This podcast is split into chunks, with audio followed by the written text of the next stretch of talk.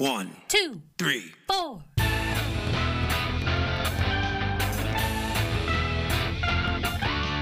Monster movie. Fun time, go! Monster movie. Fun time go. Monster. Movie. Fun time. Go! Monster movie. Fun time go. with Precious D and Honeybee. Fun time, go! Hello, everyone, and welcome to Monster Movie Fun Time Go. I am your host, Precious D. And I am your other host, Honeybee. Welcome, welcome, welcome back. Honeybee, we got a little bit of news, a little kaiju news today. Ooh, hit me with it. There has been a deal with Apple Plus and Legendary Films to make a Monsterverse TV show that will be on Apple TV. Oh, okay. Legendary is the, you know, that's the current U.S. produced Godzilla, King Kong, Godzilla versus Kong movies. So they're going to make a, a TV show in that whole, that universe that they're currently creating. Wow. Are you excited for this? I, I am, I think. Good. I think. It's going to be produced, uh, let's see, by Legendary Television and executive produced by co creators Chris Black, who will also serve as showrunner, and Matt Fraction, alongside Safe House Pictures' Joby Harold and Tory Tunnell, and Toho Company Limited, Hiro Matsuoka and Takemasa Arita will executive produce for Toho. This I'm getting this off of deadline.com. Okay. So there are going to be expanding the universe in this show. I don't know if this means that the um like there'll be a different monster every episode or it'll just be some long story. I don't I mean I don't think they've said anything, but Cool. Will we do something about this? yeah, I think we'll do a, a special when the first episode airs. We'll talk about it. Ooh. Uh, yeah, we'll do a general. I don't think we'll necessarily do a breakdown, but we'll do a like a bonus episode where we uh, just give our general review of it. I think. I think the deal's just been signed, so I don't think they've begun production So or anything still, yet. We still have So, a while yet to Yeah, go. yeah. Yeah. Cool. Probably going to be at least a year. Nice. Well, maybe But- we can just like keep you guys updated on kaiju news. So this week's movie is a Toho production. It is Varan, the Unbelievable from 1958. It's black and white. 87 minutes. Directed by Ishiro Honda, with music by Yeah. Akira Ifukube, who generally does the music for these Toho things. Nice. The music in this one was a little different. I felt like, Oh, yeah, there were a few times where I was like, oh, oh, oh. oh well, there's some theremin stuff in it, I think, Mm. that we haven't heard from Ifukube yet so far. So, what did you think? I don't have any budget or box office, but I think there's a reason for that. Um, what did you? What's your general impression of this one? Uh, my general impression of this movie is there wasn't a lot of storyline. It was like this cycle, right? Like this this movie just like followed this cycle repeatedly, repeatedly, repeatedly. And it would be like uh meeting, map, figure shit out, monster, pew pew, run. Meeting, map, figure shit out, monster, pew pew pew, run. And like this just like kept happening over and over and over again. And like I was just like, oh fuck, like how many fucking times? Like it was a good movie. I enjoyed it. Like I was kind of like, what? This is a little bit too close to Godzilla in some ways, maybe. It also reminded me of another movie that we had watched, and I wasn't sure which one it was. And I tr- I went back and like tried to find it in my notes, but there were a lot of things that were almost just felt like the same from a movie that we had already previously watched. Like where you know, in the beginning, there's like uh, a sort of ceremony going on. Uh-huh. Remember that? Do, do, do, Yeah. There's like a ceremony. Um, it the beginning of this movie and that movie were very, very similar. So Well- I was thinking, what the hell is happening here? There was a ceremony in Godzilla. the original Hmm. Godzilla. Yeah. So that might be what you're thinking of. So, so. here's here's the thing about this movie. It was originally supposed to be a TV show, like a three part TV show. oh my gosh. That makes so much fucking sense. The thing is, Rodan had come to America, and I don't think it got a theatrical release, but it was on television, and it was a big hit. I think they Yeah. Americanized Rodan, but maybe not to the extent that they did it. I think they just maybe dubbed it and maybe did some edits. I don't think they filmed a bunch of American crap, but I do believe it's a different edit. In any event, the TV release of Rodan was a big hit. So America wanted more. Like we do. So the TV movie arm of ABC asked Toho for give us another monster movie, would you please? And it was supposed to be this co-production. And the original intent was that it be a three-part thing that would be shown on television. So they tried to keep it cheap. That's why it's in black and white, even though Toho had moved to color. Because at this point, most TVs were still black and white. What happened though is then the American company shut down. and so they decided to go ahead and finish the movie. I don't know if they were partway through the movie or hadn't started. But anyway, yeah, suddenly it's not good. Yes, they had already begun production, I believe. Suddenly it's no longer a TV thing. It's TV going show. to be a full movie with a theatrical Oh, release God. in Japan. But had he known from the beginning that it was going to be a movie and not a TV show, it- he would have done it in color and there would have been A linear. Yeah. Yeah. more money put into it. And yeah, the script probably would have been formatted a little differently hmm if it had been a movie rather than a TV show. Right. That makes so much sense. Yeah. I was just like, how many times is this going to happen? Wow, we're here again? Okay. Wow, we're here again? I'm just like, man, there isn't a lot of storyline in this. It's pretty predictable. Once it happens the first time, then we just go around in these circles the entire movie. And it wasn't bad, but between this website, whatever this was, the link that you sent me, it, I could only watch it Oh, yeah. and so like I had to watch it in like parts. It would only load so much at a time. So I had to kind of watch it in parts. I was having a problem with that too, so I just downloaded it Ugh. to my computer and watched it Oh, after it was done downloading. Nice, good plan. Well, I was enjoying it, but by the time, well, we'll get there. Anyways, let's do it. There's an American version of this movie that didn't come out till 1962, and we're going to discuss that next episode because it is drastically different than this version. Tune in next week.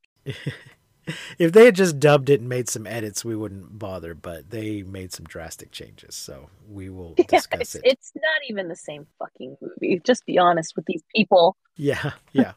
But apparently Honda was not aware of the American version until sometime in the 1980s. What? Are you serious? Yeah, that's this is what I read. This is what the internet told me. So that's weird. Damn, that is weird. Wow. Okay. I show a death count of 28 including the monster. Oh. Well, I think they evacuated the city before he got there. So, uh, I got that off of some death count wiki. I don't know the exact address, but I do like to give credit for these things. I'll post it in the show notes. I'll put the link in the in the show notes so we can give proper credit. I don't want people to think I'm just this brilliant. I do sometimes get things off of Wikipedia and off of various websites. But you are also brilliant. Well, thank you. So, let's get into this. Get into it, yeah. Varan the Unbelievable. Well, we start with a giant peen. the statue? No, I think it's a rocket, isn't it?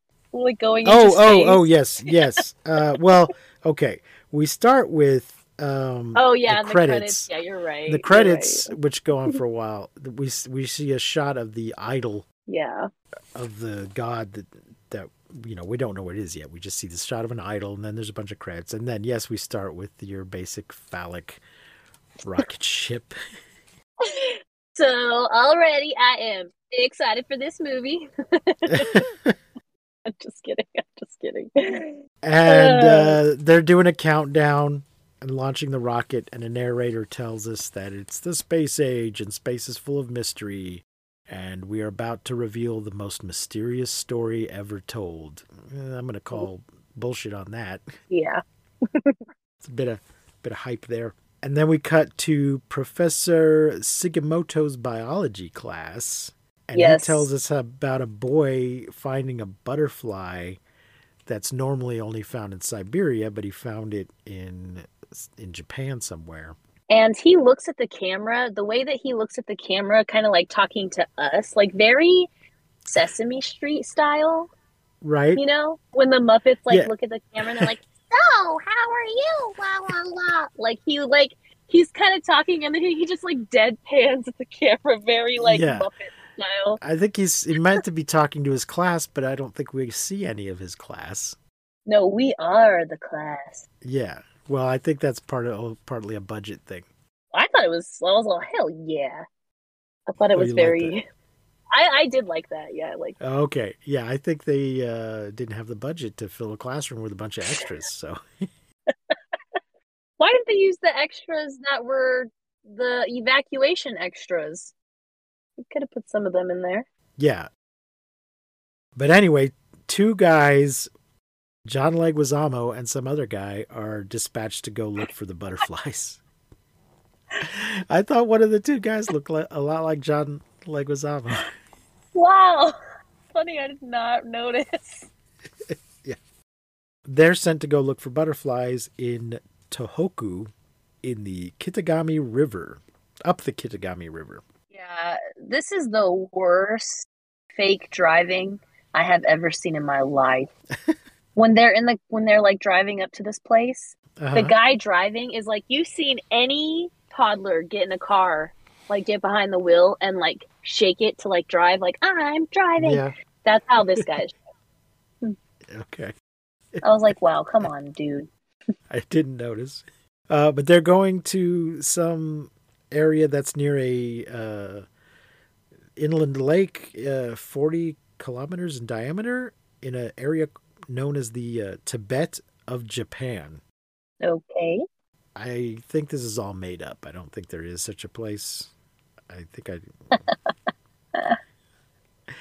and uh, we we get a little bit of map work when the professor's talking about it, and then we see John Leguizamo and friend driving up a bad road to Iwanya village. Mhm. And the when they get there, the locals are very unfriendly. They they just don't want them there mm-hmm. and they see uh, an, a little s- sort of wooden obelisk by the side of the road with some some words carved into it that say it's in Japanese, of course, but they tell us the subtitles tell us that it says the god of Baradagi, Mm-hmm. and one of them reads it, and the other's like, I- I've never heard it, I've never heard of it, and I hate this place. Yeah. and they and they drive off, and there's an earthquake. And they like, should we turn back? No, it's fine. And uh, he asks Leguizamo if he's scared. and one of them says it's too early for monsters. I'm I'm sorry. Do monsters only come out at night? I guess I don't know why he says that. It's kind of weird. They go to the lake and there's gas rising up off the lake. And they say the lake is not on the Mhm. map, but the lake was clearly on the map when the professor was showing us the map just moments ago. I don't understand why they say that. that's hilarious They hit something and have to stop to check the Jeep and then mm-hmm. instantly see the butterfly they're looking for. So Uh, lucky for them. and they they get out freaking butterfly nets. I mean it just seems like a cartoon, Yep, but I mean those those hilarious. butterfly nets are in those cartoons for a reason because I guess that's what you actually catch butterflies with. i guess so i mean i can't imagine what else you would catch a butterfly with Yeah, it's just uh, kind of funny seeing somebody actually do that. You know? one time when I was, I don't know, maybe we were probably like eight or nine. Me and my brother were playing hide and seek, and we had made a butterfly net, or he had made a butterfly net with a broom handle and like some net. and uh, we were playing hide and seek, and he was gonna catch me when he found me with the butterfly net. but I hid behind the door, and when he came into the room, I like jumped out and like scared him, like ah, and he smacked me baseball style, like across the face with that butterfly net, like I was a baseball, and he was just like whack. He was just scared. I scared the shit out of him. And that is the only run in I've ever had with a butterfly net, but it gave me two black eyes. Okay. on one eye i had like two bruises yeah it Wow. was it, it's so funny now to like even think about it and remember it just how scared like me jumping out from behind the door and him just like screaming and whacking me with that homemade butterfly net which was a fucking broom handle yeah i'll never forget it Well, uh, these guys actually catch a butterfly with their butterfly net and talk about its red spotted tail, and then they hear a roar and GTFO, and then there's strong wind out of nowhere. i will say also the monster's roar is chef's kiss in this movie it's very good Uh, there's a lot of wind and a landslide, and then cut to newspaper machines and a headline: "Who killed them? Baradagi?" and a picture of the two uh, scientists or or science students. Yeah it says uh, calls them two scholars Yeah, killed scholar, scholars. Yeah. And then we go back to Professor Sugimoto's class. I want to before we go much further, I want to point out that for some reason this monster has two names. yeah I don't know why they felt they have to call him Varan when he's already got the name Baradagi. Yeah, it's strange. I'm going to skip ahead a little and just say when they cite him, somebody identifies it as a Varansaurus or something. and they start calling it Varan from that point on. But up until that point, they call it Baradagi, dog- which is the, Yeah. the name that the locals have given to this god of theirs. So I Mhm. I just don't. Uh, I don't. It seemed unnecessary for the monster to have two names. Yeah. But back at uh, the professor's class, we meet Japanese Lois Lane, Yuriko, Yuriko ka. and Kenji. They oh Ken, Kenji sa. and the police say the uh, jeep was crushed like paper, like a paper toy. The locals believe that Baradagi is real. And we find out that Yuriko's a reporter. This is why I call her Japanese Lois Lane. Not just because she's a reporter, but then it turns out throughout the movie that she's very Lois Lane. And she has her Japanese Jimmy Olsen with her, uh, Horogutu, Horoguti. And she says uh, she, she wants to go look for this thing. We're planning to solve the mystery of the 20th century. It's going to be a big But scoop. wasn't one of the scholars her brother? Mm, yes, yes, she's there because yeah, one of the yeah. one of the dead guys is her brother, but also she's a reporter. She seems more about concerned about the scoop though than about finding Mm-hmm. Yeah. out what killed her She's brother. like, what? She's like, where? What? What's left of my brother? And they're like, this is all that's left of him. And then she's like, yeah, that's why I joined joined the research party, and it's some other reason. Oh, because she's a reporter. Yeah, And I'm like, that's why, not because he's your brother, but because of your job. yep, yep. She's all about her career. But Japanese Jimmy Olsen says that he will protect her, and Kenji wants to go too, and asks, "May Yeah. I go?" Kenji appears to be one of the professor's students, but also seems to be Yuriko's boyfriend, Yeah, or something like that. or wants to be. He's also. Close friends. I mean, he's. Japanese Clark Kent, except that he's not a reporter, but he then begins, he proceeds to behave like Clark Kent throughout the movie, even acting like he might secretly be Superman, in that he has a tendency to. Oh, did that get your panties wet? What? no, it did not. Well, for anyone who doesn't know, Precious is like a huge Superman fan, I am. I am. like the hugest. But I first was just jokingly thinking of him as Clark Kent, but then he he does sort of act at times like he's like he needs to be the hero when it's not really his job to be the hero at all. Aw. well, it, I think if it was because I think here's the thing: is if, if it was a TV show and Mm-hmm. you only got like 30 minutes or whatever of each thing, then like that would make sense because each episode he would have to like prove that he's like the guy or Yeah. whatever. Yeah. But I'm But just since it's a movie, he, it's he, just like okay, but he kind of acts like somebody who knows he's not going to get hurt and charging into stuff when there are other qualified people right next to him who should be doing it. uh, but you know, it's it's a Philo situation, but it's also he's secretly Superman. mm, So we cut to a bus. They're uh, on their way to the village. I want to know how far is the village. Don't know. No one goes there, and they get off the. Oh no, I'm sorry. They're getting off the bus because the bus doesn't go all the way to the village, right. and the bus driver or bus stewardess or whatever she is, she kind of seems like she's a bus stewardess, not the driver. Doesn't if you watch it, you'll see what I mean. Um, she doesn't know how far the village is because no one goes there, but they're going to have to walk the rest of the way.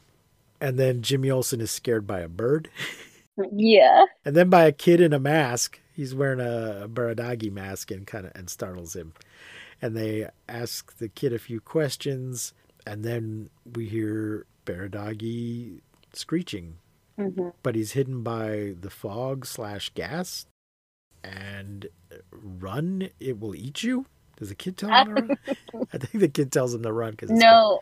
Oh, maybe it is the kid. I know the kid, the dog gets loose, and the kid starts running Yeah. for after his dog. that's that's in a little bit then we cut to basically a a service a baradagi church service uh, a bunch of the locals it's weird i don't know enough about japan yet but this village they're in is very much a sort of primitive jungle village but it's not in the middle of you know it's there in the center of japan. Yeah. and i don't know if there really are little isolated groups with their own sort of culture separate from the main japanese culture. Uh, i read something that indicated there was a little bit of this kind of thing. I just i don't know how common or accurate this is or if they're just making shit up for the movie. But Yeah. these villagers are having basically a church service their worship baradagi. The priest is part of his prayer is apologizing to baradagi. We did not mean to intrude on your privacy. Hmm and then uh, i noticed there the sign had said god of baradagi and but they're also referring to him as baradagi and i don't know if this is just a translation issue. I don't know what that what i don't understand linguistically what that means Hmm. but the service is uh, interrupted by Lois and Clark and Jimmy, and the priest tells them, "No, no exploring. They want to go exploring." He's like, "No."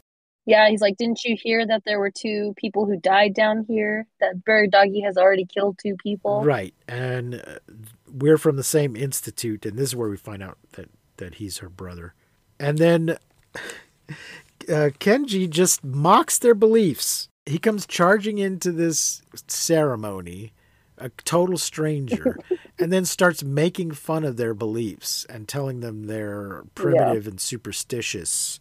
And, you know, the priest tells him to get the fuck out. He's all like, Have you ever seen him? And they say, You die if you see him. I mean, and then they hear a roar. No, I'm going to just stop for a second. This is just so inappropriate. And as a scholar, he should know better. Yeah. You don't just go into a primitive village of locals or natives or whatever you want to call them and start telling them your beliefs are all bullshit. Even if their beliefs are Mhm. bullshit, you don't just do that. That's really rude. Yeah. But within the context That's really rude.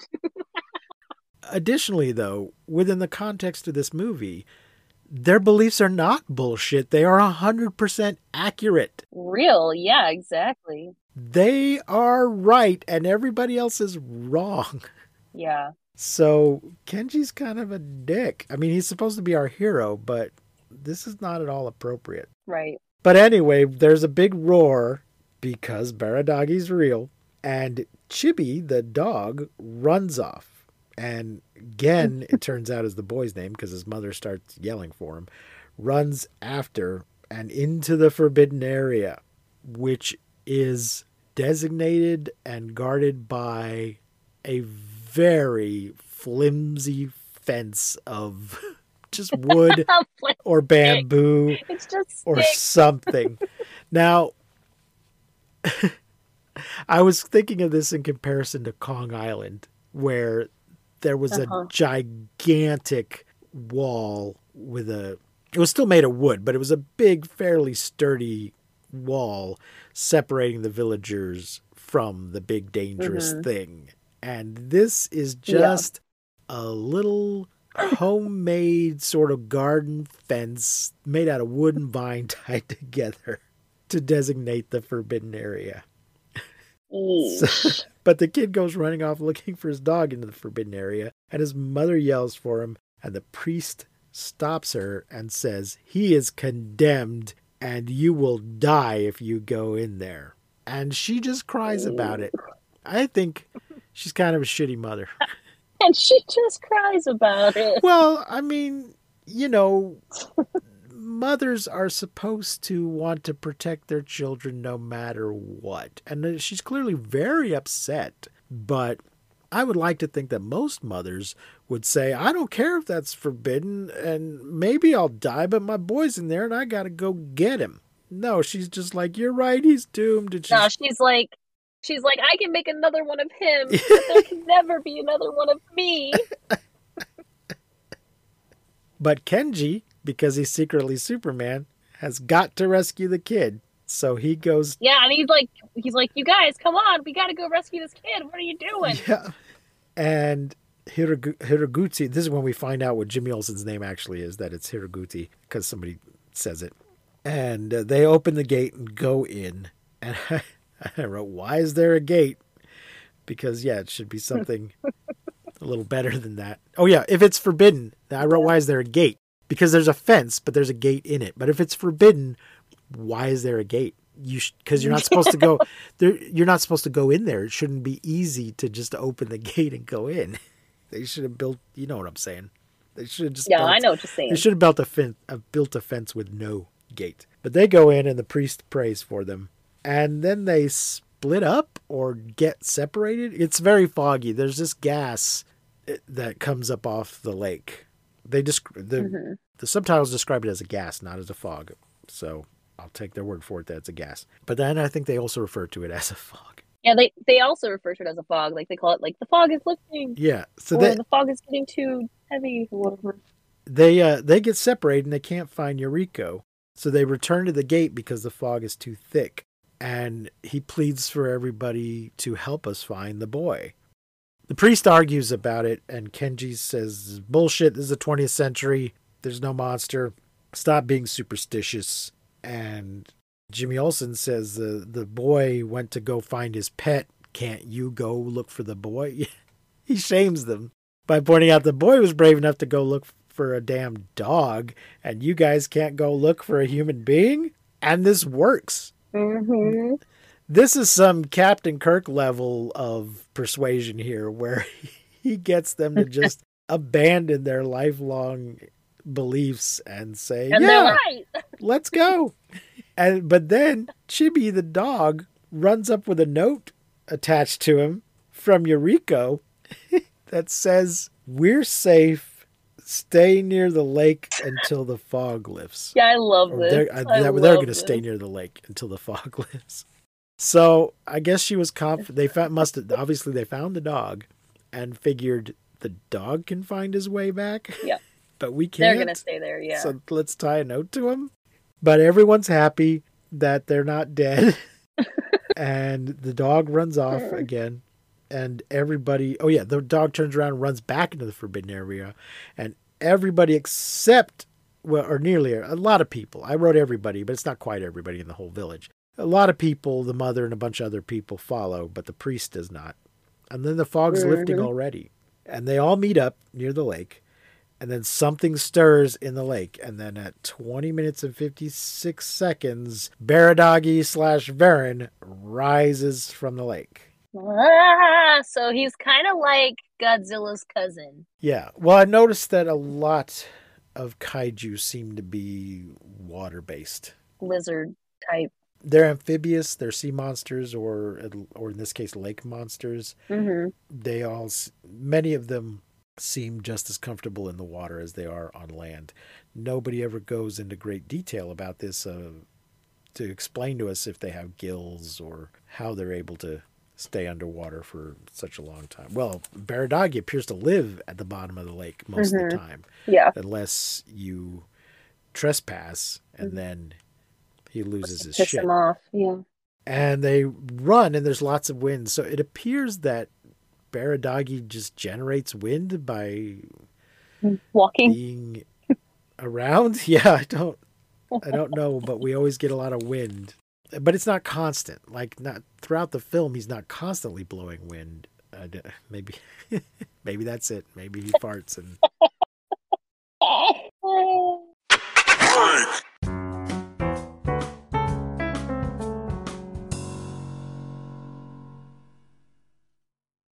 So they they run back to the gate, and the priest is shaking his little holy plants. He's got like a little bundle of Mhm. of reeds or or branches or something that he was using in his ceremony, and he starts shaking his holy plants. And uh, some guy shuts the gate as if the gate is going It's gonna to do keep, shit. Yeah.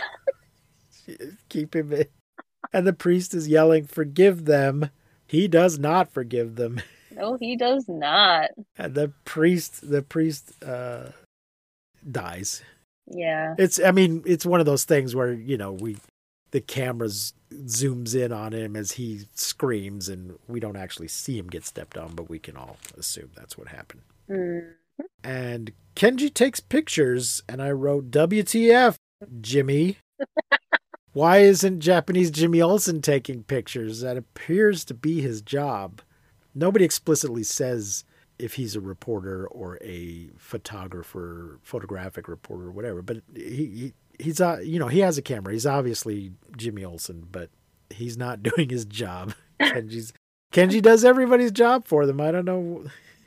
And uh but here Ken, kenji says it might be a varan Yeah. unbelievable. It can still be alive. So there's our title varan the unbelievable unbelievable it can still be alive after millions of years is he assuming that this specific varan is himself millions of years old Oh. and not just not just a that the species is not extinct and uh, you know what i'm saying Dang. he doesn't assume that he's that oh turns out they're not extinct after all he seems to be saying that this particular specimen is millions of years old Mhm. I mean that appears to be the case with godzilla that except that there are more than one godzilla so there must be a breeding stock somewhere i don't know obviously they don't they don't think these things through they just somebody says you have to believe now he killed my brother oh Yeah, must, it- yeah you- It's Eureka. Yeah. Eureka, Eureka must say that. And they talk about how he, he would he would wreak havoc on a big city. Let's report it. yeah. Yeah. And every, everyone runs. Yeah, and then and then Varan goes down to to all fours, which he's not on four feet. It's actually a man in a suit, and on his back legs, he's just on his knees, just scoot, Yeah. scooting around on his knees, scooting around on all fours. Wink. He kind of looks like uh like a horny toad a little bit. Oh, okay. Yeah. I was gonna say he appears to be uh, sort of based on a Stegosaurus. Oh yeah yeah yeah okay yeah because of the he, he doesn't have does he has he has spikes along his back. He doesn't have Mhm. like a fin with spikes like a stegosaurus, but it, he seems to be loosely based on a stegosaurus at first because he's on all fours and he's got spikes on his back. hmm And he crawls around wrecking the toys. like you do. Yep, the the the village. But it looks like everyone's gone. We don't see anyone screaming or running. He's just tearing up Yeah. this little small village, and it, takes him quite a while to tear up. Yeah, because he's like doing it in circles. Like most of the time, you know, we just watch a monster just like fucking like thrash through a city. This guy was very confused toddler destroying shit. Like he would smash, smash, smash, turn in a circle, smash, smash, smash, turn in a circle. He was just kind of confused toddler destroying shit, not like angry destroying shit. Yeah. Well, the priest believes that Varan is offended because his privacy has been disturbed. Invaded, yeah. So normally the monsters trash stuff up as they're passing through. But maybe Varan Oh, I see, actually yeah. actually wants to destroy the village as punishment. Yeah. Or maybe he's just a creature and not a god. Who knows? Um, and then we we uh, cut to newspaper headlines. Varan, the prehistoric monster. Varan annihilates village. See how like so we're all calling it Varan now. Yeah. This is kind of where our cycle starts over again. So now we're back to the um the newspaper headline, back to the map work, back to the Yes, so this must be episode two of the show. Probably. Back to uh, Professor Sugimoto's class, and they say that Varan is a Varanopode. which is bullshit. There is no. That's just like was the, was it in Rodan? This is a made up dinosaur. There's no such thing. Yeah. Well, I think Rodan And was a pterodactyl, lived- wasn't he? He was like a He's uh I can't I can't remember now if they actually say that he's a pterodactyl, but he's is very he's obviously some sort of pterodon. yeah. Um, they say he lived 80, 185 million years ago through the Triassic, Jurassic, and Cretaceous periods. I don't know if there's any dinosaurs that actually existed in all three of those periods. Those are separated by millions of years. hmm So that's a pretty strong uh, Yeah. life form if it can continue uninterrupted through three different prehistoric periods like that. And then uh, Mr. Majima enters with two guys from the defense agency, and they say this is a serious case, and they're worried that Varan will attack a city. They're like, we've seen this before. He's got to destroy a city Yeah. soon. Well, that's the okay. So you asked me this in Rodan, and this is the same situation because Right. Varan, in this movie, Varan appears to Like a Uh, standalone. exist in an independent world. Yes, Mhm. although somebody does make a casual mention of monsters, but Yeah. it's a standalone movie with no reference to Godzilla or Rodan. But Varan will appear again briefly in Destroy All Monsters, but it doesn't seem that he, as yet, was in any other thing. Maybe he'll show up in that new legendary Oh, TV series we talked yeah, about. Yeah, maybe so. I mean, if it runs for a while, they're going to want to do every monster they can, probably. So they're worried he's going to attack a city, and they're already sending troops to the area. And will you come with us? Because Philo. And we cut to a truck driving to the village, and tanks also. Trucks, trucks, multiple trucks. There are multiple army trucks and tanks. And it looks like the villagers are trying to clean up the village and the three investigators and the professor arrive at the lake. And it appears that Varan went back into the lake after attacking. And the chemical squads are on their way to drive him out? Why? to lure him out, I mean. Uh, but it would, no, they say lure him out, but it would be drive him out. It's not important. If he's gone back into his lake, why not just leave him there? Yeah, well, I mean, I guess because he's gonna just get next time he gets pissed off, he's just gonna attack again.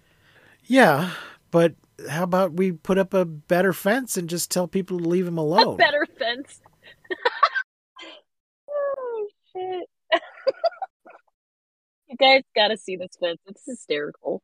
You remember that tree in the You're a Good Man Charlie Brown that he gets for Christmas? It's kind of it's made out of that. You mean in Charlie Brown Christmas? Yeah, that.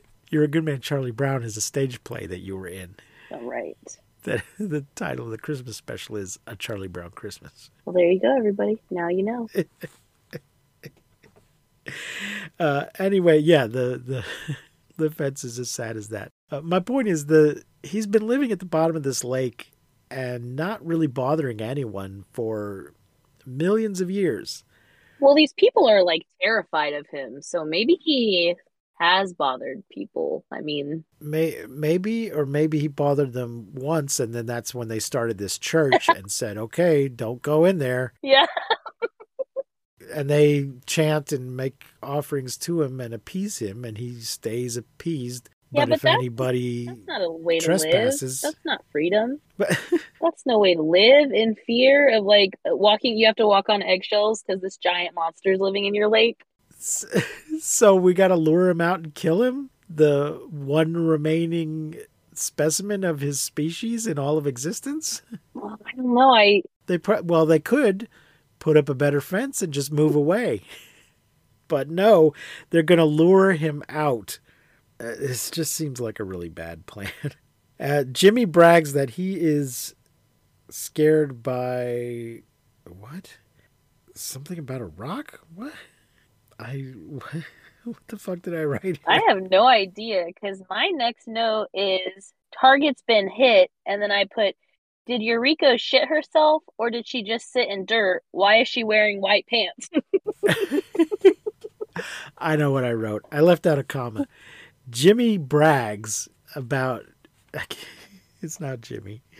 It's I'm just gonna keep calling him Lois and Jimmy and Clark. uh, he he brags ab- about how tough he is, but then somebody throws a rock, you know, at, at him, not directly at him, but near him, and he gets scared by it. Mm. You know what I'm saying? yeah, They, you know, they just toss toss a rock near him, and he, Yeah. and it hits, and he gets startled because he's because he's a, a chicken shit. Uh, the defense force sets up weapons. The village has been evacuated. They do some map work. Varan is probably at the bottom of the lake. We see some more unpacking of weapons. A soldier explains the shells contain chemicals that dissolve in water, and they launch the shells. 20 minutes later, nothing has happened, and some dead fish bubble up. float up to the surface. And they seem surprised. Yeah, this is a pretty cool effect though here with the water and stuff, with the bombs in the water. I thought it was pretty cool, like the effect of the bomb thing like going through the water and like the smoky bubbles. I was like, oh, Right? that was pretty cool. Yeah, yeah. And I guess somebody had to be down under the water holding on to, I don't know if they were actual dead fish or just fake dead fish, Yeah. but somebody had to be down there and then let go of the dead fish so they could float up to the top. And they, they seem surprised, but I mean, you're throwing chemicals in the lake. Of course, it killed some fish. Yeah, why you're trying to kill somebody else? Yeah. Varan uh, rises. Uh, I didn't notice, but considering this was supposed to be a three part TV show, it's probably the same bit of footage from before. With him coming out of the water. Yeah, of him coming out of the. Definitely the bubbling and stirring that Mm. happens before he comes up is the Yeah. same. Yeah. And then various guns and rocket launchers and tanks make with the bang bang, but of course it does no good. Mm. So run. oh, uh, Jimmy's trying to act like he's not scared as he runs. Uh, want everyone to see your back. Somebody's, I think Kenji's making fun of him, and he says, "I just want to take a picture at a distance, because yeah, it'll look, because it'll look better that way." Yeah, Jimmy's trying to act like he's not, like he's not shitting his pants, and uh, they withdraw and run away, but Kenji won't leave, and Yuriko tries to stay too. Kenji tries to get a good picture, and Varan is now walking upright, hmm and Yuriko falls and is trapped under a log, and at the back at the sort of uh, field base camp, the professor says that Varan is indestructible. We might have to use something really drastic. if only we had an oxygen destroyer. Uh, Jimmy and, and Clark notice that Lois is missing. Oh no. And Yuriko passes out, and Kenji finds her just in time and rescues her. Yeah, a tree has fallen on her. Yeah, yeah. And then they go hide in a cave, and Varan tries to get at them. Yes, and you can see here too that Ranny does not skip leg day. Oh my quad. he tries to he, he tries to uh, dig at them, you know, dig dig the out dig them out of the cave. The, and the search party comes looking for them, and it's starting to get windy, windy and dark because Varan generates wind for some reason. and the search party the search party can see that they're trapped in the cave and the professor suggests uh, using some flares as a diversion because he says that what does he say? He says something like light diverts animals' attention. Or no, he says he says animals are sensitive to light. That's what he says. I was like, what? Right. We saw this same weird thing in Godzilla Raids again with Mhm. Anguirus, where they seem to both be trying to attract and repulse the creature with light at the same time. Yeah. Because he says they're sensitive to light. So if they're sensitive to light, they should turn away from it. hmm But when he sees the flares, he moves towards them. Maybe it, I don't know if it's a translation issue or just bad oh, maybe. writing. I don't Maybe. know. But it- but it successfully draws him away, and they go rescue them. And I wrote fire. Yeah, where's this raging fucking fire? I guess from the flares? Yes, the flares. Of, we don't actually see this; it's not explicit. But now, yes, now there's a forest fire, so maybe the flares Oh, set the, the raging forest on fire. forest fire. Yeah, it's it starts and accelerates really quickly. Varan climbs up the mountain to get away from it and reveals that he can fly. Holy shit. I was so surprised. I was like, I like squealed and cheered. Like, oh my god, he he kind of looks like a sugar glider. he has this, like skin flaps. Yeah, he's got a flying squirrel type Yeah, thing between gliders. his arms and his legs. Uh, I've, I've never heard the term sugar glider That's before. what a Is that what just a flying squirrel is actually called. Is called a sugar glider. that's the scientific name for Well, yeah. squirrel? Yeah, I mean, there it's Okay. it's this it's like the squirrels that you see with the little flaps of skin right there. They have really really big eyes. They're nocturnal. They're called sugar gliders. Uh-huh. Yeah. Okay. Oh, so he he starts to fly away and everybody hits the dirt and he sounds like a jet. He doesn't kill anybody as he's go as he's going. They just all hit the dirt as he flies over them. Yep. And then we see that an anti-Varan headquarters has been set up. There's a building and, a, and a sign on it. It says anti-Varan headquarters. Yeah, and this is the beginning of our next cycle. Yeah. So some kind of the Ministry of Defense or something has set up this uh, headquarters. The Navy and Air Force are searching day and night, and we see ship, ships searching. And then at headquarters, there's a big military meeting going on, and the gist of the meeting is we got nothing. yeah. Yep. Pretty much. So it's a, it's one of these big big table with a whole bunch of military guys and one guy in a suit sta- uh, sitting at the table with more guys, actually two guys in suits, more guys just standing around. So here's all the extras that should have been in the classroom are now in the meeting room because there's a bunch of dudes in uniforms that don't have any lines Yeah. and don't really need to be there. There are no small parts, only small actors. I think they just want us to see that the military is all there for this. And the guy running the meeting, it takes a long time before they explain who this guy is. The guy running the meeting asks, uh, What is your opinion, Dr. Fujimura? Did you recognize Dr. Fujimura? yes, I Good. I thought I did. I was like, wait, Because he did not recognize, yeah, the douchebag from uh, yeah, yeah. You did not re- re- recognize uh, Ho- Howard Ziffel. That guy. I guess I just uh, dis- I just deleted that guy right out of my brain. He is Akihiko Hirata, Yeah. who played Dr. Serizawa in Godzilla, and Professor Kashiwagi in Rodan, and Ryoichi in The Mysterians. Hell yeah!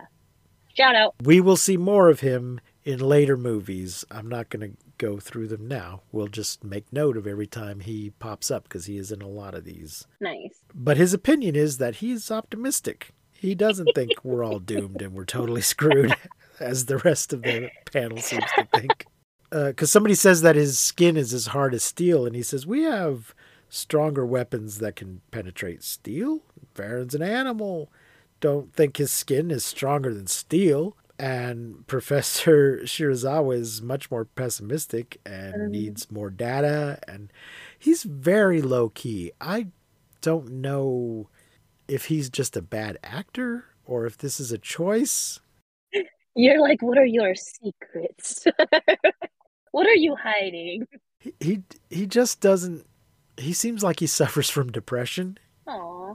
You know what I mean? He just doesn't seem as excited or scared or anything. Like in the beginning when he's talking about this butterfly, he should have Mhm. been very excited about that. This is very interesting. This butterfly shouldn't be here, and yet it is. That's scientists live for that kind of shit, even if it is just butterflies. And he's just kind of like, "Hey guys, guess you know, guess what?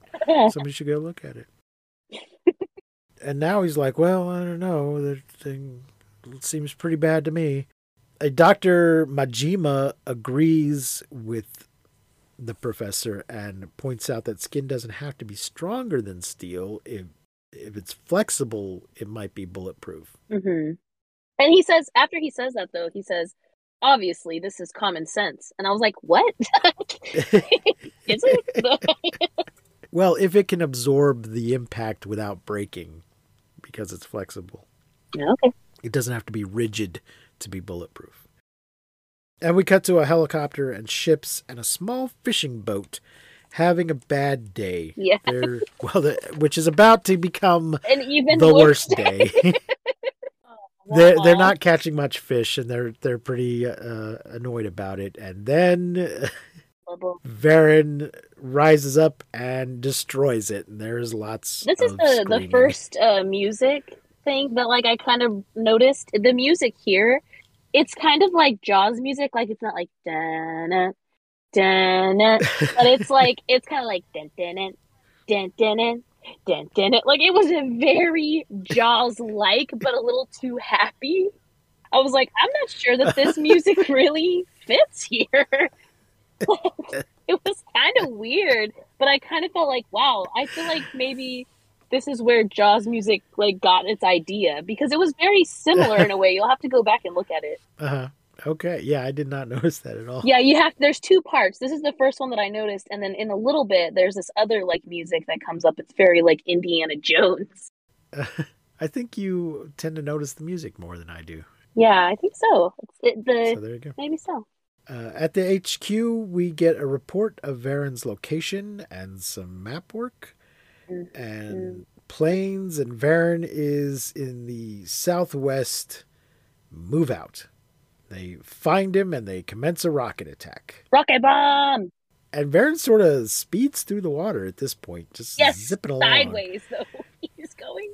He's Yeah, going sideways. I actually wrote down. he is. Yeah, I just wrote down. I imagine him on his tippy toes, going slow motion through the water because he's just moving sideways through the water, like beep, beep, beep, beep, beep, beep, beep, beep. You can't see the bottom of him, of course, just the like the top of him. No, no. Then he comes up out of the water a little bit and swipes at the planes, and then one of them just kind of crashes right into him. Yeah, he says, "Not my house." Smack. He he doesn't he doesn't really reach up and smack it so much as it smashes into his face. He's trying to grab it, but he doesn't have to. It crashes right into him.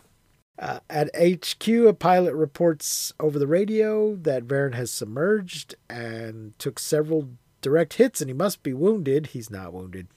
Professor says, based on this, Varan will attack where we least expect. I don't know what my based on this. I don't know what that means. Oh, he might just mean based on where he just attacked. That Oh. was someplace unexpected. so therefore we have nowhere we didn't he he ended up someplace we didn't expect, so his next place will probably also be Someplace Totally you didn't expect, maybe. I guess. Nobody expects Varan the Unbelievable. Cut to the battleship and Varan is lurking underneath. Yeah, he's like hiding behind like a big rock, I guess. And he really looks like he looks like he's hiding down. It there. really He's kind of does. Yeah, At the bottom and sort of looking around and oh, do they see me? Has like this Muppet, like this Muppet shaped mouth, and they always he's it's kind of always open, and like that's kind of how puppets smile if their mouth is just slightly open. So it kind of always looks Uh-huh. like he's just smiling. Like just slightly, just like slightly smiling, and like there's all this firefight, and he's just like nana nana boo boo, like with this like little smile, like this little tiny smile. Mouth is just always slightly open. And um but the, the sonar uh, does find him and reports to HQ and then we see that Lois and Jimmy are there and I was afraid just before this that we were not going to get a Philo but Philo Of course. because we hadn't seen them in a while Ladies and gentlemen, if you're joining us for the first time, Philo stands for first in, last out. And that is the idea in these movies that if you're there in the beginning, you stay around through the whole thing, It's regardless of what your qualifications yeah, it's are. almost like an unspoken rule or something. Yeah, yeah. Because they're just a couple of reporters. They have no business being in. Well, I mean, I don't know what the Japanese military's attitude towards the press is. It's not like they're fighting a human enemy and they have to keep it secret because Varan doesn't read the newspapers. He won't know what the military's plans are. But still, it seems weird that they just let these two random reporters into their military meeting. But there you go. Maybe they're just trying to be open with the press. Hmm. So Jimmy says, uh, "Damn it, Varan will attack us again." uh, no, he says it very sweetly. I don't. I wrote very sweetly. No, no. Sorry, I'm gonna cut that out. He's very sweaty. he says it very sweetly. oh, that's funny. I'm not gonna cut that out. I'm gonna leave that in because, as everybody knows, mark it on your bingo card. Precious D cannot read his own writing. Oh, I also wanted to say about the bingo card. Um, since we don't have a Kong window moment, if we did have bingo cards, I think we should accept the plane slap as the Kong window moment of this movie because it was like plane slap out of the air. I think that would be acceptable. I mean, it, it is a it is a different it is a different Kong. We could Yeah. just do a general General Kong moment, Kong Kong, Kong moment. reference. Yeah, yeah, there's a there's a couple of different yeah. If he if you pick up if he picks up a person in his hand, Mhm. if he looks through a window or swats a plane, yeah. I'm gonna make these. I'm gonna make these bingo cards and at some point put them up online. Oh yeah. Uh, there's some stock footage, which is a square on the bingo card, of ship stuff, loading guns and things. Uh, but it's very obvious because it's a low budget. It's very obviously some stock footage of the Japanese Navy. Yes. There's a lot of sh- lot of shooting. Varan is hit and goes under. I wrote right here for some reason. I'm not sure why I wrote this, but I wrote I really like what is this? I really like oh, I really like Varan's fingies. Varan has really long His fingers. fingies? Yeah. yeah, he has really long fingers. Uh, the radio reports to HQ that Varan is heading toward Uraga Channel, which means he's going towards Tokyo. Yeah.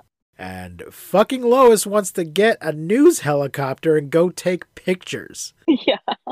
But then she never does get a news helicopter. She tries to order one up and apparently doesn't, is told no. Perry White back in the office must have said, We don't have the budget for you to take the helicopter out. More boats shooting, no good. I was sure she was going to get in a helicopter and get in trouble and have to get rescued by uh, Kenji, Super Kenji, but nope. Nope. Uh, but the boats are shooting, and of course, it does no good. And then at HQ, some random soldier guy wants suggests wanting to use depth charges. Some guy who's had no lines up until this point Yeah. and has no name says we should use depth charges.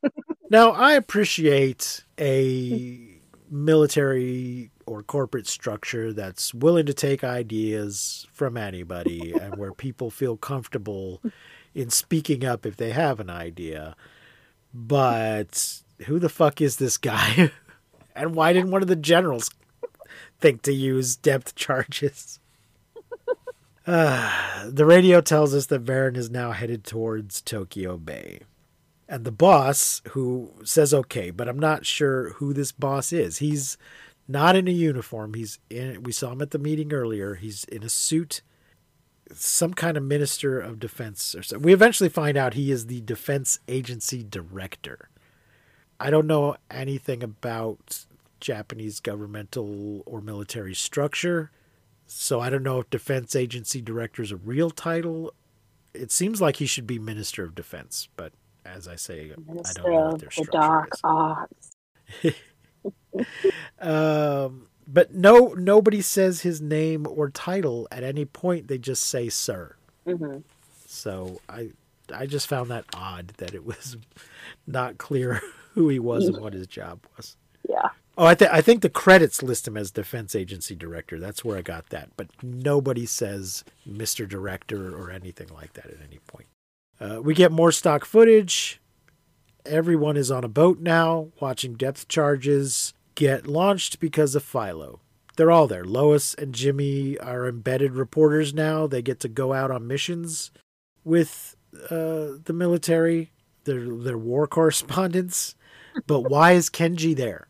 Kenji is there too.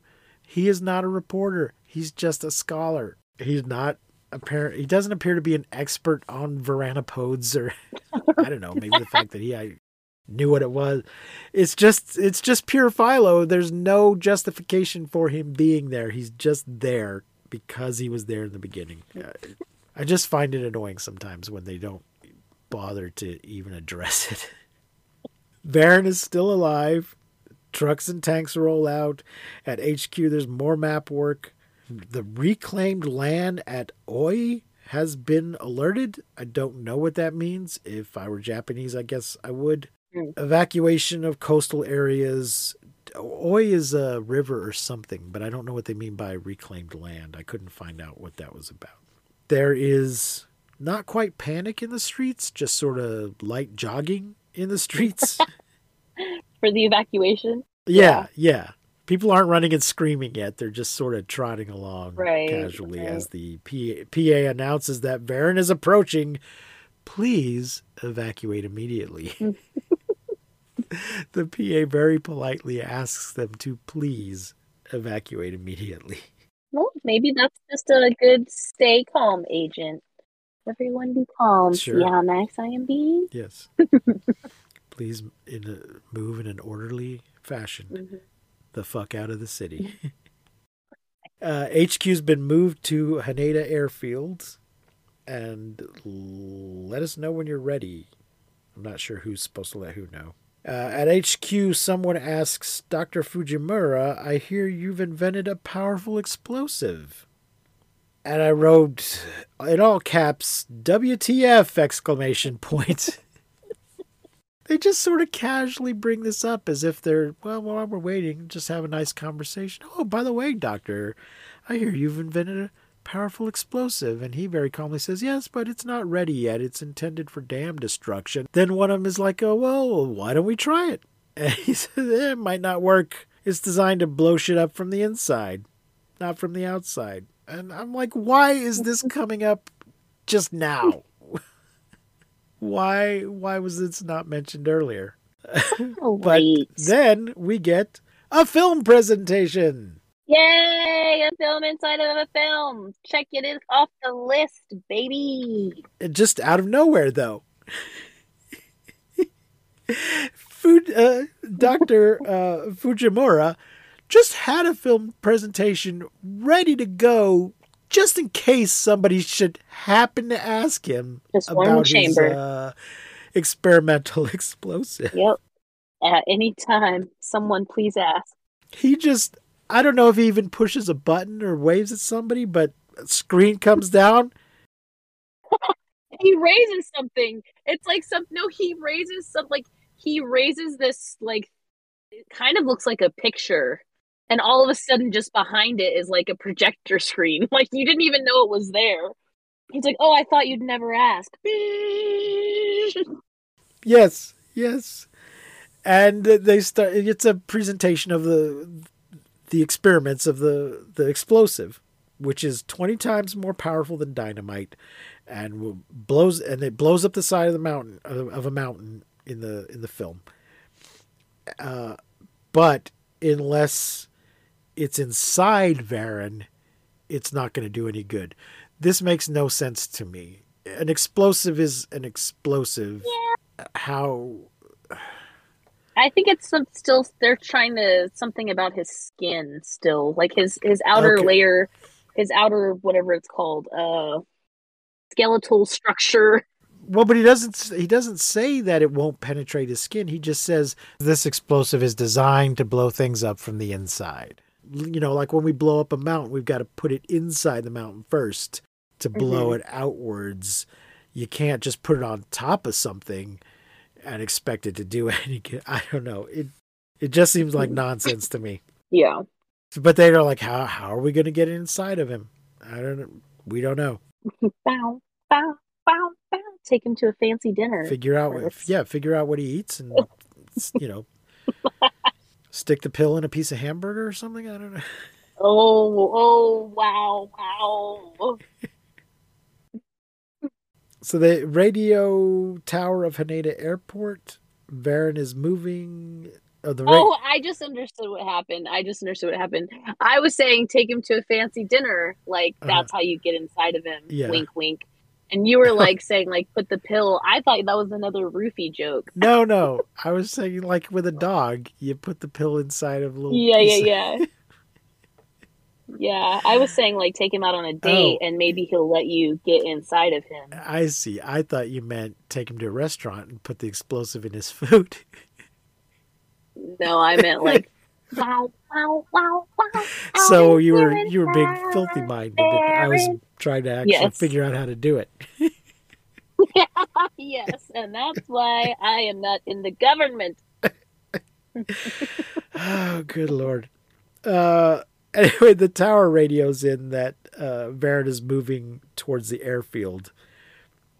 So they say, let's use uh, Fujimura's explosive. And he says, I'd rather not. and they say, You must. And he says, Okay. Okay. What do you mean you'd rather not? I, and then the director says, This is the final showdown. Let's move headquarters to the airport. Because God forbid we try to do something remotely and not get stepped on by a monster. uh, at night, now it's night now, and the army and the navy are ready. Varan heads in towards the shore, and boats shoot, shoot.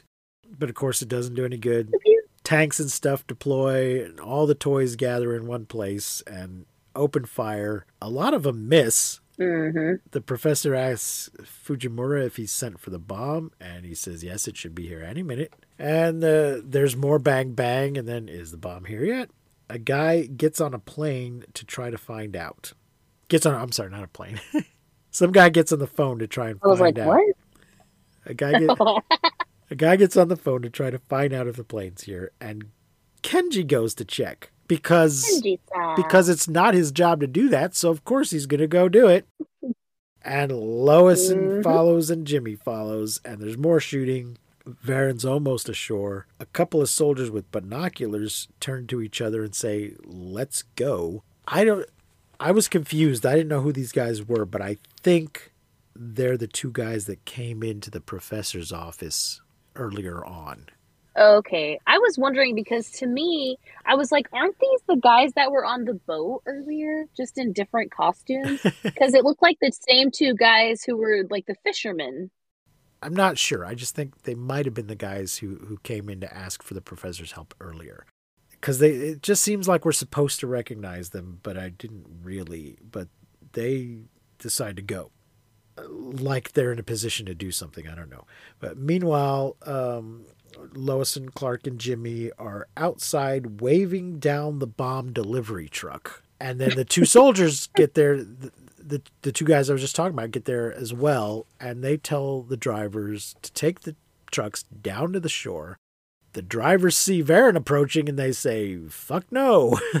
Hell no. so Kenji just Kenji, even though there's two soldiers there, Kenji jumps in the truck and tells Jimmy to hold the detonator. The detonator is connected to the explosives with some wire that are apparently on is is on a spool. So if Jimmy just holds it, it'll spool out behind the truck as Kenji drives it up towards the beach, which he does. Mhm. And then he parks the truck and runs away back towards everybody else, trips, but gets up. He's okay. And then they blow up the truck right under Yeah. Varan's crotch. And Varan yells, My balls! Kablooey. And falls down. Very. But then he gets back up again. And there's more shoot shoot.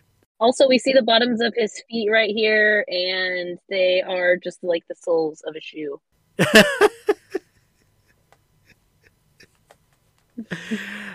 I just put the bottoms of his feet are shoe soles. Oopsie. the uh, HQ which is not much of an HQ anymore, says, let's move to the north end of the field. Because right now it's just some guys standing around a, a car with like a map on the hood of the car. Uh, planes attack. Varan smashes up the airport. Varan seems to be starting to feel the effects of all the missiles and shells. Everybody meets up at the north end of the field, and the, oh, this is where they do the map work on the car hood. And Kenji asks if we should attack again, and the director says, "No, if we shock Varan too much, it will also anger him." and I said, "It's too late for that." He's already clearly very angry. What are you thinking? You think if you just stop attacking, he's going to calm down and go away? I mean, maybe. And I wrote, well, Tokyo is doomed. Did I write? Did I? Is that me or did somebody say that? No, no, the guy, the guy, the guy. Yeah, one of the guys says it. It says like, well, Yeah, if we don't, it. yeah, I mean, yep, we're we're doomed. Well, Guess we're Tokyo's doomed. Uh, and I wrote, Yep, we're all fucked. Everybody, go home Uh, and kiss your mom. Katsumoto question mark. That may be where I figured out that they are the guys from earlier. Varan stumbles and starts crawling again okay. and wrecks more buildings, and then takes a missile to the face. And the professor Ooh. finally figures out how to attack him from the inside. Varan is swallowing all the flares, the parachute flares. And he says, I saw the same thing happen at the mountain. And I wrote, Did you? Yeah. What? Why didn't we? We saw him be attracted to the flares, but we did not see him eat the flares. Yeah, then he just flew away, right? Yeah, he just looked at the flares. He didn't eat them. Let's attach the explosives to the flares and drop them from the helicopter. Then there's uh, more ha- more mayhem while they get the explosives and set them up, and they attach a timer. But how Mhm. do they know how much time to set it for? It it seemed he sets a Kenji sets a timer, but does not communicate with the helicopter pilot to tell him, okay, I've set it for this. You have this amount of time to drop that flare. Uh, so even if you're not in position, you need to drop this flare before the timer runs out, or it's going to blow up your helicopter. He just sets the timer and closes the box, and then loads it up. The planes are ordered to make way for the helicopter, and the copter takes off. And somebody asks when will the bomb goes off, and he says, "Well, I set the timer for 30 minutes. It's been 15 minutes, so 450." And he, and uh, yeah, this is where I wrote, "Did he tell the copter pilot how much time he had?" No, he did not at all. Uh, the flares drop.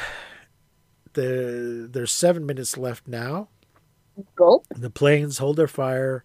Multiple flares drop. He eats them. Hooray! I noted there was a parachute hanging from his mouth stuck. because he's he's eating Yeah, the flare, but not the whole thing. So it's just hanging off of his mouth. And then he and he Yeah. has a little tongue in there. and and then he heads out to sea. Everyone goes running down to the shore to watch, and Kenji says there's still another bomb inside. Yeah, well, one goes off first. The one in his like he goes off. One goes off, and but then- it doesn't kill him. And Kenji says there's still another one inside. Mhm. Um, how do you know? And why isn't it going off at the same time if they're going off from timers and not just from you know hitting him? Mhm.